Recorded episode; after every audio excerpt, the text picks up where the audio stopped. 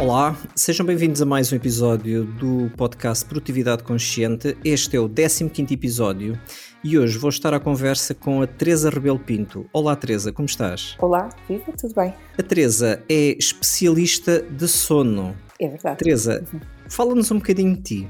Então, eu sou psicóloga, chamo-me psicóloga do sono há uns anos e talvez por isso tenha uh, investido agora recentemente nesta nesta área de forma mais uh, significativa com a abertura de uma, de uma clínica especializada nisso. Eu comecei a trabalhar na área da, da medicina do sono na, na, equipa da professora Teresa Paiva, que é conhecida de todos dentro da, das questões do sono, e fui-me apaixonando por este tema e fui percebendo a sua importância para, no fundo, todas as áreas eh, da nossa vida. Fui aprofundando, fui-me especializando e hoje em dia dedico-me não só na perspectiva clínica às patologias do sono, como psicóloga, mas também a fazer a ligação entre a psicologia e o sono, a fazer eh, educação do sono, eh, tanto a nível escolar como empresarial, como também em termos mais de sensibilização da população em geral para a importância do sono. Olha, e uma pergunta que os nossos ouvintes já devem estar a fazer que é, tu dormes bem? Claro. eu nota-se logo. Aliás, eu estou um pouco constipada e, e, a primeira coisa que eu penso sobre isso é, de facto, nota-se que a pessoa fica, fica logo mais frágil quando dorme pior ou quando dorme menos, é, que tem sido o caso agora com, com esta fase de abertura de uma clínica. Mas durmo bem, sim, claro. Eu gosto de dar o exemplo. E porquê que as pessoas não conseguem, de uma forma generalizada, perceber a importância de dormir bem? muitas vezes não estão bem informadas, não é? E portanto, como hoje em dia há também muitos estímulos e muitas, muitos requisitos, as pessoas querem fazer muitas coisas, estar em todo lado, eh, quem não perceba para que é que o sono serve tem tendência a não o valorizar. Parece uma perda de tempo, não é? Por outro lado, quem tenha dificuldades do sono também eh, costuma ganhar alguma resistência ao sono. Pode acontecer tanto nas crianças como nos adultos. Nós não fazemos bem aquilo que não gostamos, não é? Portanto, quem não gosta de dormir, tipicamente também não vai promover bons hábitos de sono. Mas quando as pessoas percebem para que é que o sono serve e todas as suas funções, pelo menos ficam a pensar que, que podem, precisavam de fazer ali algumas mudanças. Nem sempre são capazes de, de avançar com essas mudanças, mas eh, eu penso que muitas vezes tem a ver com falta de informação. E para que é que serve dormir?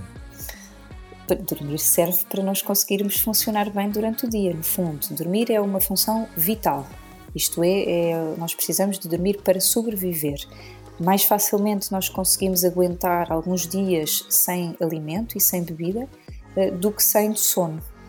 Uh, portanto, aqui a tortura do sono, que, que, antigamente se utilizava muito, é de facto uma das piores torturas que conhecemos. O organismo não reage bem à privação de sono. Nós precisamos dormir para sobreviver. Fora isso, podia ser só isso, não é?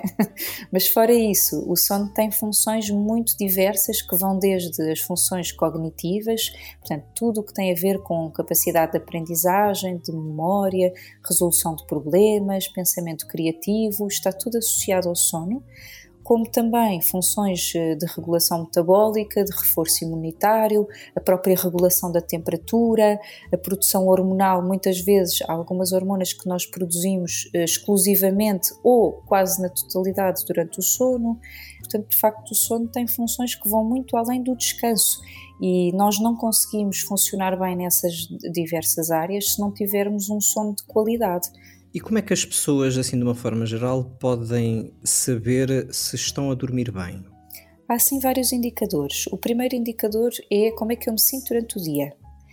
Se as pessoas se sentem bem durante o dia, mesmo que durmam pouco, e vamos pôr aqui um limite à volta das 6 horas. Isto é, para os adultos, pode haver aquilo que nós chamamos os short sleepers, são pessoas que, que, se sentem bem com uma duração do sono curta, mas raramente abaixo das 6 horas, ok? E portanto, se essas pessoas se sentem bem durante o dia, se não têm queixas de sonolência diurna, nem queixas de irritabilidade, ou de lapsos, ou de acidentes, ou quedas, ou, ou coisas assim, então à partida estamos a dormir bem. Sinais de que não estamos a dormir tão bem. Se calhar vamos mais por aqui, não é?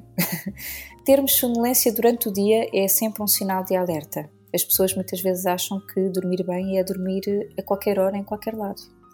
Isso não é bom sinal. bom sinal é dormir à noite e estar acordado durante o dia, não é? E mesmo depois de uma grande refeição, eh, ter um pouco de sonolência pode ser indicador de que hum, não dormi bem durante a noite? Depende. Ou apenas que a refeição foi, foi mesmo muito boa e eu queria agora era fazer uma cesta? Depende, pode ser só isso, não é? Pode ser só isso. Eu posso ter facilidade em dormir cestas e posso gostar de dormir cestas, isso é ok, não há problema nenhum. Aliás, há alguns benefícios cognitivos depois de uma cesta. Uma cesta para um adulto nunca são mais do que 20, 30 minutos, ok? E portanto pode acontecer que eu gosto de dormir cestas e estou a dormir bem durante a noite, ou seja, eu aguento bem sem a cesta, mas sabe-me bem dormir a cesta. Não é obrigatório dormir cesta já agora, ou seja, quem não gosta de dormir não precisa de dormir uma cesta para ter benefícios, ok? Os adultos podem dormir só durante a noite que funciona tudo bem. Por isso o indicado, e quando digo indicado é o, comum, saudável, é as pessoas dormirem no mínimo 6 horas. Uh, vamos pôr assim, uh, o indicado é as pessoas dormirem aquilo que precisam. Essa necessidade vai ser diferente de pessoa para pessoa e vai ser diferente em diferentes fases da vida e consoante a idade. Portanto, os bebés precisam dormir muito, eh, vão, vamos reduzindo a necessidade de dormir. Nos adultos é variável, portanto, há pessoas que se sentem bem com 7 horas, outras que só se sentem bem com 9. Devemos respeitar isso o mais possível, em vez de nos compararmos e dizermos: Ah, não, eu queria só dormir 6 horas porque me dava imenso jeito para fazer aqui muitas coisas. É mais produtivo se eu investir no, no sono que eu preciso porque durante o dia vou funcionar muito melhor. E, e não basta dormir essas horas, é preciso que essas horas tenham qualidade. Isso é outro assunto, a qualidade do sono. Mas no fundo, os sinais de alerta são quando eu não durmo bem, posso ter muita sonolência durante o dia, posso ter muita fadiga, queixas de memória, o ressonar também é mau sinal, o acordar muitas vezes, o querer dormir e não conseguir, ter irritabilidade, enfim, há assim alguns sinais eh, importantes porque da forma como deveríamos dormir era não acordar durante a noite ou no final de cada ciclo de sono é possível acordar e voltar a adormecer e não termos essa noção que acordamos ou às vezes temos? O sono é muito subjetivo. O que acontece a toda a gente é que existem ciclos do sono durante uma noite, portanto ninguém dorme seguido, não é? Quando as pessoas dizem que dormiram seguido, no fundo é que não, não têm recordação de terem despertado durante a noite. Portanto, isso é um sono com qualidade, que é nas transições entre os ciclos do sono, eu posso ter tido micro despertares que são normais e de facto têm uma função importante de sobrevivência, não é? Se nós dormíssemos 8 horas ou 9 horas de forma seguida em sono profundo, já teríamos morrido todos, não é? Portanto, nós precisamos de estar de alguma maneira responsivos ao ambiente externo, caso haja alguma coisa que precise da nossa reação. Portanto, nós fazemos esses ciclos do sono, temos micro despertares entre cada ciclo, mas se estiver tudo bem, de manhã eu nem tenho memória, ou tenho memória, mas isso não me incomodou e eu sinto-me bem de manhã, sinto-me regenerado. É problemático quando esses micro despertares se transformam em longos despertares e em vez de ter uh, ali menos do que um segundo em que eu tive um despertar, eu tive, por exemplo, uma ou duas horas ou três horas acordada à meia da noite com uma insónia. E aí sim já é problemático. Portanto, depende muito da, da capacidade que cada pessoa tem de uh, readormecer.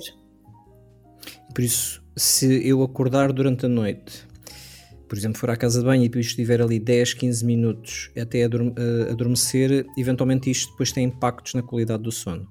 Sim, mas eu, até nós eh, dentro da área do sono consideramos que levar até 30 minutos para adormecer é normal. Normalmente as queixas surgem quando as pessoas demoram mais do que 30 minutos.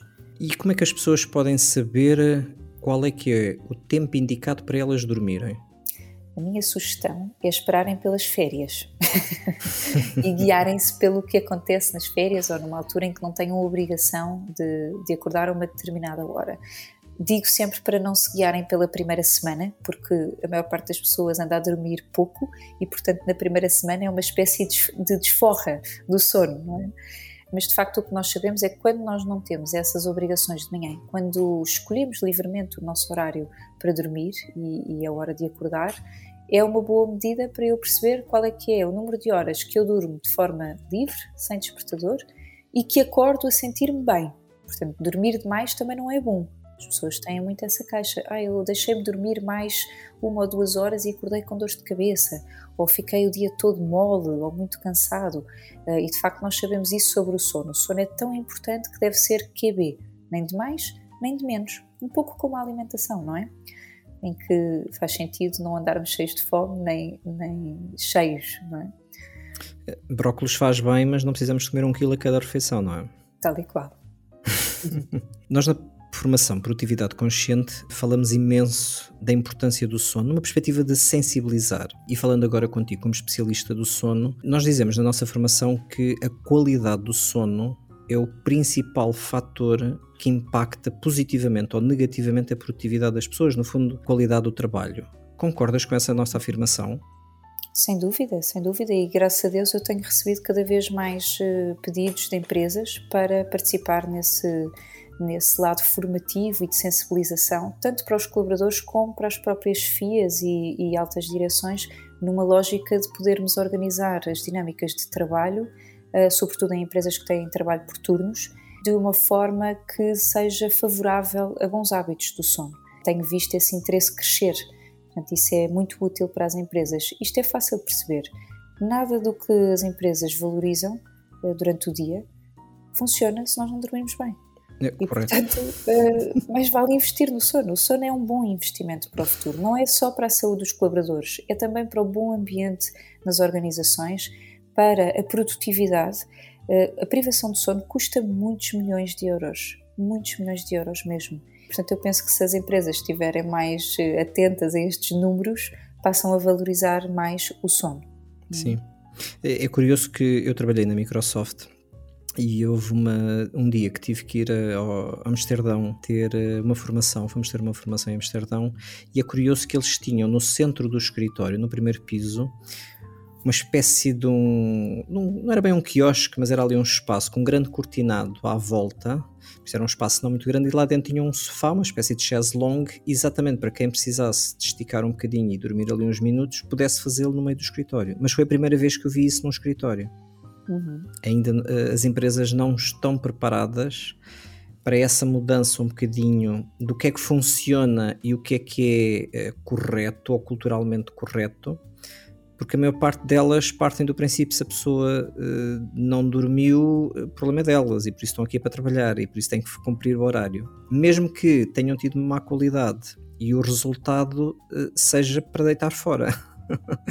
do seu trabalho é. por não terem dormido e vão gerar imensos erros. E...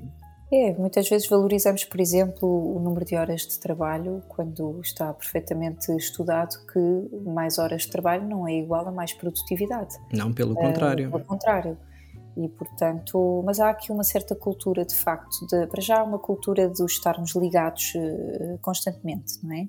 Estarmos uh, sempre disponíveis para atender telefonemas, para responder a e-mails e muitas pessoas têm dificuldade em desligar na hora de ir dormir. Uh, nas empresas muitas vezes isso é, é mal visto, não é?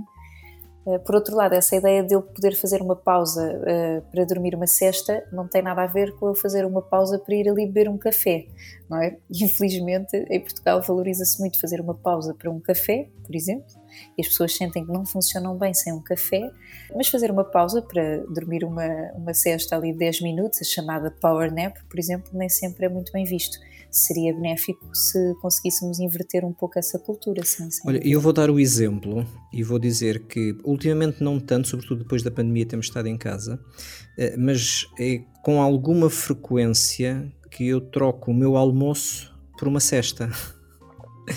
Eu diria uhum. que, é, que é, antes da pandemia, eventualmente num mês, eu era capaz de fazer isso duas ou três vezes no mês. Uhum. De, porque mais facilmente passo sem comer até porque tenho algumas reservas, eh, do que sem dormir. Eh, sem dormir não consigo trabalhar. São duas áreas fundamentais da nossa saúde. Eu nunca, nunca poderia fazer essa recomendação assim, mas de facto é importante que as pessoas percebam o que é que lhes faz mais falta em cada momento e o sono não, não se pode compensar mais tarde. É muito importante que se perceba isto, que é todo o sono que é perdido uh, ficou, não é? eu não posso. Claro que se eu durmo muito pouco numa noite, na noite seguinte eu vou ter necessidade de dormir mais, isso de alguma maneira uh, compensa no sentido em que eu uh, fico mais organizado, mas, mas não compensa o impacto que teve aquela noite em que eu dormi muito pouco ou em que eu não dormi. E isso é muito importante que as pessoas percebam. E isso é muito importante teres referido isso, porque eu conheço pessoas que às vezes pensam que durante a semana dormem menos e deitam-se mais tarde, acordam cedo. Eu depois compenso no fim de semana. É, esse fenómeno tem um nome. Nós chamamos jet lag social. Jet lag social. Jet lag social, que é como se eu estivesse num fuso horário durante a semana e durante o fim de semana estou noutro fuso horário. Se eu acordar às 7 da manhã durante a semana e ao fim de semana acordar às 12, eh, por exemplo, é como se eu tivesse andado, feito uma viagem para um, um espaço de cinco fusos horários diferentes, não é? Portanto, nós chamamos isso jet lag social. Tem, tem muito impacto negativo para a saúde, porque o sono beneficia muito de regularidade. E a palavra-chave para o sono é consistência e regularidade. E o corpo não tem fim de semana. O corpo precisa dormir todos os dias e, e de facto não é bom dormir demais, como eu disse há pouco por isso é bom que eu consiga, dentro do possível, claro, eh, uhum. todos gostamos de, de, fazer coisas diferentes ao fim de semana e isso não está em causa e faz falta também do ponto de vista social e familiar. Mas que possamos fazer essas alterações de fim de semana numa ótica uh, simples e com pequenas alterações em relação aos dias de semana, não é? No fundo, era uh, verem o sono um bocadinho como a alimentação. Basicamente, as pessoas almoçam mais ou menos à mesma hora. Jantam mais ou menos à mesma hora e por isso se deitarem à mesma, mais ou menos à mesma hora e acordarem mais ou menos à mesma hora, provavelmente terão essa regularidade e essa consistência. Exatamente. Aqui as palavras, as grandes dificuldades que eu sinto que as pessoas têm em relação ao sono, de facto têm a ver com a regularidade dos horários, conseguirem dormir o suficiente, e aqui de facto as empresas têm um papel importante, porque se as empresas eh, têm uma forma de organização do trabalho que só deixa 5 horas por noite para os seus colaboradores dormirem, como apareceu aqui em notícia há pouco tempo em algumas consultoras muito conhecidas, é? Eh, de facto não, não funciona. E também na autonomia em relação ao sono, isto é, na capacidade que cada pessoa tem de desligar à hora de ir dormir e de garantir essa exclusividade que o sono precisa. Eu costumo dizer nas formações de produtividade consciente que se as pessoas que estão na formação quiserem aumentar a sua produtividade, deveriam deixar de usar despertador. E normalmente a primeira reação é sempre: Ah, mas então eu não vinha trabalhar. então, mas não vinha trabalhar porquê? Ah, porque eu dormia até mais tarde. Então, mas está a dormir até mais tarde é porque está a precisar de dormir até mais tarde. E por isso a pessoa sente que precisa dormir 8 horas e precisa de acordar às 7 da manhã, então tem que ir para a cama às 10 e meia para eventualmente adormecer às 11 e poder fazer as 8 horas. É viável nós deixarmos de utilizar despertador? Ou utilizarmos apenas despertador como rede aquela como hora para não passar como segurança? Claro que sim, claro que sim, mas mais uma vez aqui em relação ao sono não há uma receita mágica. Eu tinha um professor nesta área do sono que, que dizia exatamente isso, que é todas as pessoas que usam despertador é porque não estão a dormir o suficiente, não é? É porque se dormissem o suficiente acordavam naturalmente. E por isso o que eu já sei é que há pessoas que, por exemplo, se não puserem o despertador, vão passar uma noite em claro cheias de medo de adormecerem para, para um compromisso que possam ter na manhã seguinte, por exemplo. Nesse caso, mais vale ter ali o despertador. Agora, se eu dormir bem e dormir o suficiente, a tendência será para eu acordar até antes dele tocar, sim, ou na hora em que ele vai tocar. Sobre os despertadores, há aqui uh, aspectos importantes. Há pessoas que usam o despertador e que estão sempre a desligá-lo. Isso é muito pouco produtivo. Põem quatro despertadores e não ouvem nenhum. Ficam desensibilizadas. Portanto, eu trabalho muito com essas pessoas no sentido de escolhermos um despertador numa hora realista, okay? que as pessoas de facto conseguem acordar, em vez de termos ali uma série de, de snoozes que só servem para perturbar aquela sensação ao acordar. Fica um mal-estar horrível. Por outro lado, se o despertador toca ali a meio do ciclo do sono, é mais difícil de eu despertar. Portanto, eu posso estar ali a, a despertar numa altura que não é muito favorável. O despertar natural é melhor por isso que é o meu organismo vai despertar numa altura em que é mais simpático para mim, em que eu me vou sentir melhor. Enquanto que o despertador pode interromper ali o sono numa fase mais crítica e, portanto, pode provocar algum mal-estar. Como é que as pessoas podem saber mais ou menos quando é que vai terminar o seu ciclo de sono?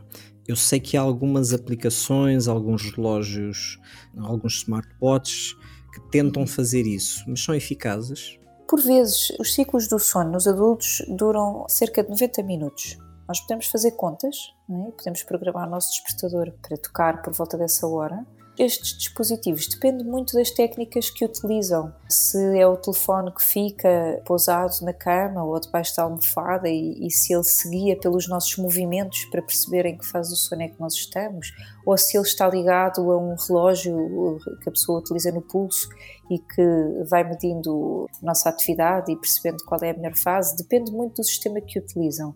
Eu vou partir do princípio que é o relógio, porque eu recomendo vivamente que não durmam com o telemóvel no quarto. Pois, exatamente. Temos essa questão também que eu ia dizer há pouco dos despertadores, que é já ninguém usa despertadores sem ser nos telemóveis, o que é uma pena porque existem despertadores sem ser nos telemóveis e que fazem uma coisa fantástica, que é podem cumprir a sua função de despertar sem criar aquela tentação da pessoa estar no telefone à meia da noite, não é? E se quiserem utilizar o despertador do telemóvel, deixem o despertador longe da mesinha de cabeceira, ao fundo da cama, numa em cima de uma cómoda, e até tem um duplo efeito, é quando o despertador tocar, a pessoa tem mesmo que sair da cama para o ir desligar.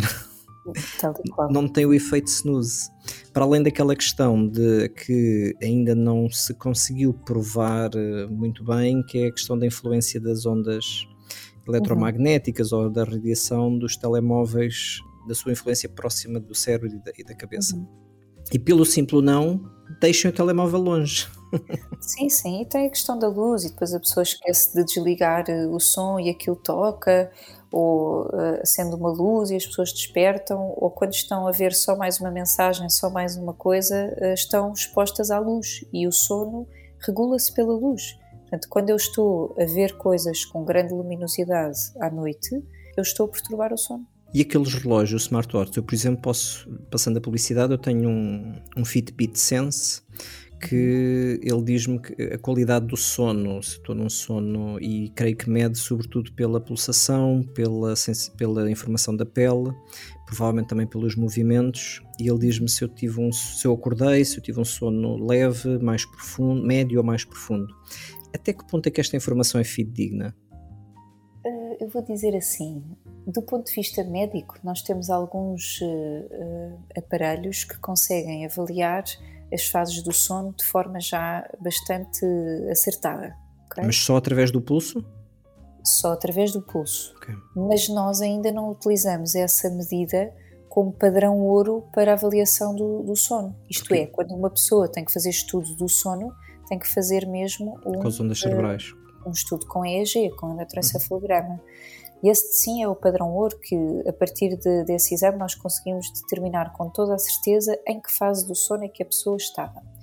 Estes aparelhos de pulso, que no fundo se, se regem sobretudo a partir da atividade uh, dos movimentos, o que acontece é que uh, alguns, algumas marcas já estão bastante avançadas para. Eles avaliam bem se eu estou a dormir ou se eu estou acordado.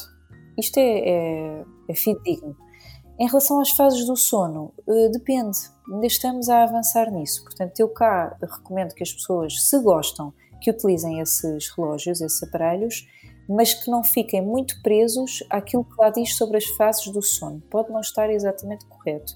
Porém, há aqui também uma questão muito importante, que é, se a pessoa utiliza esse relógio e fica refém disso, isto é, se fica assim numa espécie de obsessão à volta do que disse o relógio e etc., então talvez isso não seja muito benéfico para regular o sono, está bem? Também já tive aqui pessoas na consulta para quem a minha intervenção foi vamos parar de usar esse relógio, porque a pessoa às tantas já nem consegue perceber da sua sensibilidade se estava a dormir ou não, perde esta capacidade de percepção do sono, fica completamente vidrada naquilo, no relatório do relógio, e isso também não é positivo.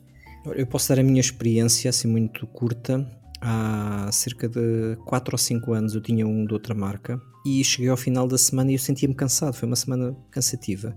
E por acaso fui ver como é que estava o sono e apercebi-me que essa semana eu tinha dormido em média 4 horas. 3 uhum. horas e meia, 4 horas e pouco, 3 horas e 20 e depois percebi, ah, eu já sei porque é que estou cansado. Eu esta semana dormi mesmo muito pouco.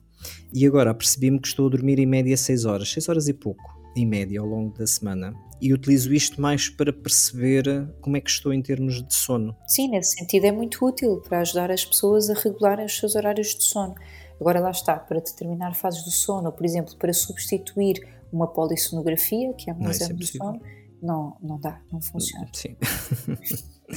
e agora aquelas pessoas que não dormem bem, tens uma ideia, a percentagem de pessoas neste momento em Portugal que não dormiram bem? Ui, elevada. Elevada. Vamos dizer assim. Agravada sobretudo pela pandemia, digo.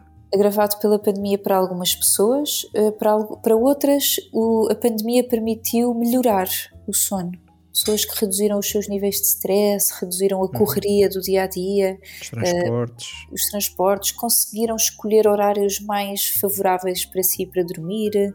Portanto, essas pessoas melhoraram. Outras pessoas, por outros motivos, de facto, também aumentaram níveis de stress e de ansiedade, também perderam aqui uh, rotinas, e a rotina é fundamental para o sono. Uh, a questão do espaço e do, da, menos, da menor exposição à luz eh, tem muito impacto no sono, portanto, o facto das pessoas se mexerem menos e de apanharem menos sol é muito prejudicial ao sono. E, portanto, houve de tudo. Houve pessoas a melhorarem o sono, houve pessoas a piorarem. E partindo do princípio daquelas pessoas que dormem mal, uhum. por onde devem começar? Olha, isso é uma pergunta que me aparece uh, frequentemente nas consultas. Não dessa forma, mas por onde é que eu devia ter começado? Porque muitas vezes as pessoas já me chegam depois de terem tentado quase tudo para melhorar o sono. Então vamos partir do princípio que temos aqui um ouvinte que está a nos ouvir e diz assim: Pois, eu não durmo bem. O que é que eu devo fazer? Por onde é que eu posso começar? Pode começar por rever os seus hábitos, diria eu. E há para aí imensas regras de higiene do sono já divulgadas, graças a Deus hoje em dia já existe mais informação, e as pessoas devem olhar para os seus hábitos de sono e perceber se estão a fazer ali alguma coisa que possa estar a prejudicar e experimentar corrigir. Não. Se a coisa não melhorar devem procurar um especialista em sono. Porquê? Se eu vou ao meu ao médico meu amigo, ou se eu vou ali ao médico de família, ou, ou, ou se eu vou ao médico que tem seguro, às vezes não é bom e vai-me dar uma medicação, por exemplo, para ajudar a dormir e não vai resolver o problema, pode agravá-lo. E eu vou perder imenso tempo no meio disto e posso saltitar de consulta em consulta sem conseguir, ou de terapia em terapia, sem conseguir resolver o meu problema. Ou de medicamento em medicamento até que haja um que me ponha a dormir. Exatamente. E depois chego à minha consulta com uma, uma, folha A4 e dizem: No último ano tomei estes medicamentos todos. e nenhum resolveu. Bom, e portanto, eu, eh, a nossa consulta de psicologia do sono foca-se muito nisso, em fazer uma avaliação inicial e encaminhar a pessoa para o melhor especialista do sono, que pode ser um médico neurologista, pode ser um psiquiatra, pode ser um dentista, pode ser um psicólogo, enfim, pode ser de, de, de, áreas profissionais muito diferentes, porque o sono de facto eh, é multidisciplinar e pode haver intervenções, eh, por exemplo, feitas no médico dentista que facilitam, eh, que melhoram muito a qualidade do sono. Se a pessoa tem, por exemplo, uma questão respiratória que se resolve com um dispositivo que os dentistas podem colocar não é? Ninguém sabe isto. As pessoas não sabem que o dentista pode trabalhar no sono, por exemplo. É? é? uma surpresa para mim. Eu não sabia que os dentistas também poderiam influenciar a qualidade do sono. Podem, podem. Têm aqui um papel fundamental. Portanto, ou os nutricionistas, por vezes, uma alteração de dieta pode ter impacto positivo no sono. Os psicólogos, sem dúvida, porque Sim. há muitas questões emocionais que interferem no sono. Agora, uma coisa é certa é, se eu tenho um problema de sono, eu, eu tenho que o tratar e se eu tiver um problema em simultâneo, por exemplo, eu posso ter uma insónia e ter um problema de ansiedade. Eu vou ter que tratar a insónia e a ansiedade. Tenho que tratar sempre as, as várias questões em simultâneo, ok? E portanto deve-se procurar, sim, um especialista em sono. E depois perceber dentro da equipa, normalmente são equipas multidisciplinares, qual é que é o profissional dentro do, de, da equipa do sono que é mais adequado para cada caso. Às vezes são vários, porque eu posso ter uma insónia, mas já agora também tenho ali uma perturbação respiratória. Então, tenho que ser acompanhado por um psicólogo do sono, por exemplo, e também por um pneumologista ou por um neurologista. Eh, portanto, aqui é complexo o sono. As pessoas devem procurar um especialista em sono, fazer uma boa avaliação da sua história eh, de sono e, e, e ter continuidade no tratamento, porque outro problema que nós sentimos é que as pessoas pedem ajuda uma vez e depois nunca mais voltam à consulta e o problema melhorou um bocadinho no início, por exemplo, depois ficou na mesma e as pessoas não voltaram a pedir ajuda. Portanto, façam as intervenções do sono do princípio ao fim. Era caso para dizer que teriam adormecido, mas se calhar não. Pois, isso é que era bom sinal. Sim, mas já agora, sendo, uh, poderíamos dizer que dormir mal uh, pode ser considerado uma questão de saúde, uh, mas não é uma, embora possa ser uma doença com um impacto muito sério na nossa saúde e na nossa vida diária, a ideia que eu tenho, e pode estar errado, não é uma doença grave, isto é, mais ou menos todas as patologias que poderão haver à volta do não dormir bem eh, terão uma resolução relativamente, não digo fácil, mas uh, terão cura. Olha, isso é um grande mito que as pessoas têm, que é, por exemplo, toda a gente dorme bem ou isto com o tempo passa. Não é verdade. E há aqui duas situações diferentes. Uma coisa é eu dormir pouco, ok? Essa privação de sono pode ser voluntária ou involuntária. As pessoas podem querer dormir e não conseguem, ou podem, uh, uh, de forma consciente, escolher dormir pouco, não é? Isso é uma questão. Tem riscos, riscos para a saúde, riscos para a segurança, há muito mais acidentes quando as pessoas dormem pouco, etc. Riscos para a longevidade também, não? Riscos para a longevidade, quem dorme pouco uh, tem uma esperança média de vida mais baixa. Mas outra situação são as patologias do sono. E de facto existem doenças do sono estão bem identificadas e classificadas. Algumas uh, ainda precisam de mais investigação, claro, mas são mais de 90 que estão descritas hoje em dia. E essas doenças podem ser graves e algumas não têm cura, são doenças crónicas, como por exemplo a narcolepsia, têm tratamento. E se não forem tratadas, de facto a pessoa tem uh, uma, um, grande risco, não só de. Uh, para o seu desenvolvimento como para o, o sucesso do, da vida futura. É? Na prática, o que as pessoas podem entender é que, mesmo que não durmam bem, isso pode ter cura, podem melhorar bastante. Sem dúvida. Podem e devem pedir ajuda sempre que as pessoas dormem mal. Não vamos dizer uma vez, não é? Toda a gente dorme mal uma vez por outra. Agora, se eu durmo mal sistematicamente, se já tentei fazer aqui várias adaptações e o meu sono continua péssimo, mais vale eu pedir ajuda e não vale a pena adiar. Quanto mais cedo as pessoas pedirem ajuda, melhor. E podem ter a certeza que investir na qualidade do sono, num, num tratamento à volta do sono, que pode ser caro, pode ser difícil, pode ser duradouro, mas vai ter um impacto positivo. Às vezes é simples, como dizias e bem, às vezes a intervenção é simples, tem a ver com, com alguma mudança uh, que a pessoa não, não sabia que poderia fazer, mas que é relativamente simples, outras vezes nem tanto de facto, a mudança de hábitos é difícil e, e muitas vezes fazer esta mudança de hábitos, por exemplo, dar aqui um exemplo, uh, um casal dormir em camas separadas. Okay? Vamos imaginar que há um casal em que há uma pessoa que tem insónia porque outra pessoa se mexe muito. Uma intervenção pode ser, por exemplo, o casal se conseguir dormir em camas separadas, isso vai melhorar muito a qualidade do sono e até, em princípio, a vida do casal, talvez isto é uma, uma invasão da intimidade das pessoas e muitas pessoas são resistentes a estas mudanças, por exemplo. É? Ou, ou, a utilização de uma máscara para respirar melhor durante a noite. Eh, há muitas pessoas que resistem e que, e que se recusam, e se a usassem, melhoravam a qualidade do sono quase em 100% e a qualidade de vida também, não é? Esse é um aspecto importante que não só a nossa vivência os nossos hábitos impactam no sono, mas as pessoas que dormem acompanhadas, a qualidade do sono da outra pessoa também nos impacta. Claro, eu, eu vi aqui uma frase há uns tempos, fiquei arrepiada. Era assim de um, de um sleep coach, que é também aqui uma coisa que está na moda, uh, muito conhecido. E ele dizia que o ser humano não foi feito para dormir acompanhado. A eu sério? Fiquei arrepiada.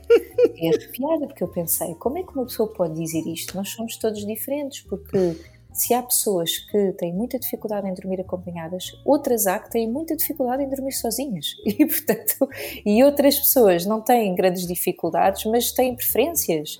E, portanto, de facto, o sono é um assunto com grande intimidade e que deve ser sempre visto e enquadrado no contexto de cada pessoa uh, e deve ser abordado de forma científica. E muito personalizada.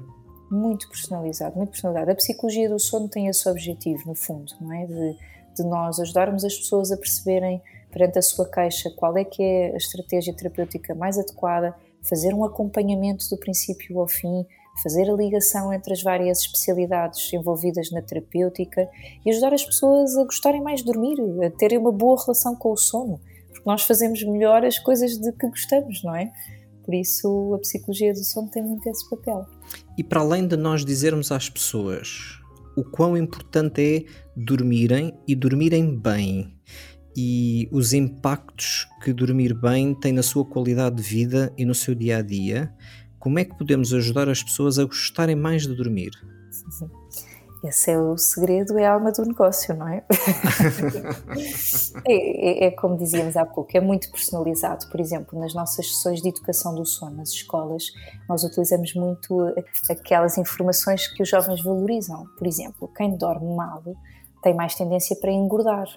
As pessoas não querem engordar. Uh, os homens uh, sabiam que a testosterona é produzida quase exclusivamente durante o sono? Epá, peraí, então deixa-me então vou ter que dormir. As mulheres, quem dorme pouco fica com a pele envelhecida, fica com mais rugas, com cabelos brancos. Ah, é? Então vou ter que dormir. o quê? Não vale a pena pôr cremes e depois fazer diretas? Não, não vale. Portanto, no fundo, aqui, para que as pessoas gostem de dormir, é um caminho que, que é muito personalizado, mas que eu penso que começa por aí, por uh, informar as pessoas e relembrar que uh, dormir pode ser bom. Se eu deixar, se eu deixar de tentar controlar, nós ouvimos muito isto às vezes de altos empresários que é, eu não percebo, eu controlo uma empresa, eu controlo tudo a minha vida. Eu tenho uma empresa com 300 funcionários e faço tudo e não me custa nada. Controlo tudo na minha vida, mas não consigo controlar o sono. e, e, eu trabalho muito esta desconstrução, que é o sono não é para ser controlado, não é? O sono é para ser vivido, portanto, é para eu conseguir entregar-me ao sono. Eu tenho é que criar condições favoráveis ao sono, isto é, para que ele possa aparecer de forma natural. Quanto mais eu tento controlar o sono, pior. Menos qualidade eu vou ter de sono. Quem tem insónia sabe isso, não é? Que é quanto mais eu tento dormir, menos consigo. Portanto, a ideia com o sono, de facto, é. Eu estou muito curiosa agora para ver um programa que vai, vai sair na, na Netflix, passa publicidade, mas que é um, um programa de, de meditação uh, guiada focado no sono. Portanto, na capacidade para a pessoa se entregar ao sono. E essas estratégias são muito úteis porque as pessoas às vezes têm tendência para querer forçar o sono e isso não é produtivo. A ideia é uh, segurança, conforto e paz. São, no fundo, os aspectos que eu posso promover para que o sono possa aparecer por si só. Eu tinha um livro, que ainda tenho, que comprei um bocadinho por engano, em inglês, que se chamava, ou melhor, o tema era sobre a teologia da filosofia da religião. E eu sabia que quando estava com sono e ia buscar aquele livro, começava a lê-lo e normalmente dava para aí três frases e tinha vontade de dormir. Olha, isso é uma coisa muito interessante. As pessoas perguntam-me: ler antes de ir para a cama ajuda a dormir? Depende. Depende. Talvez esse livro seja útil para as pessoas conseguirem adormecer.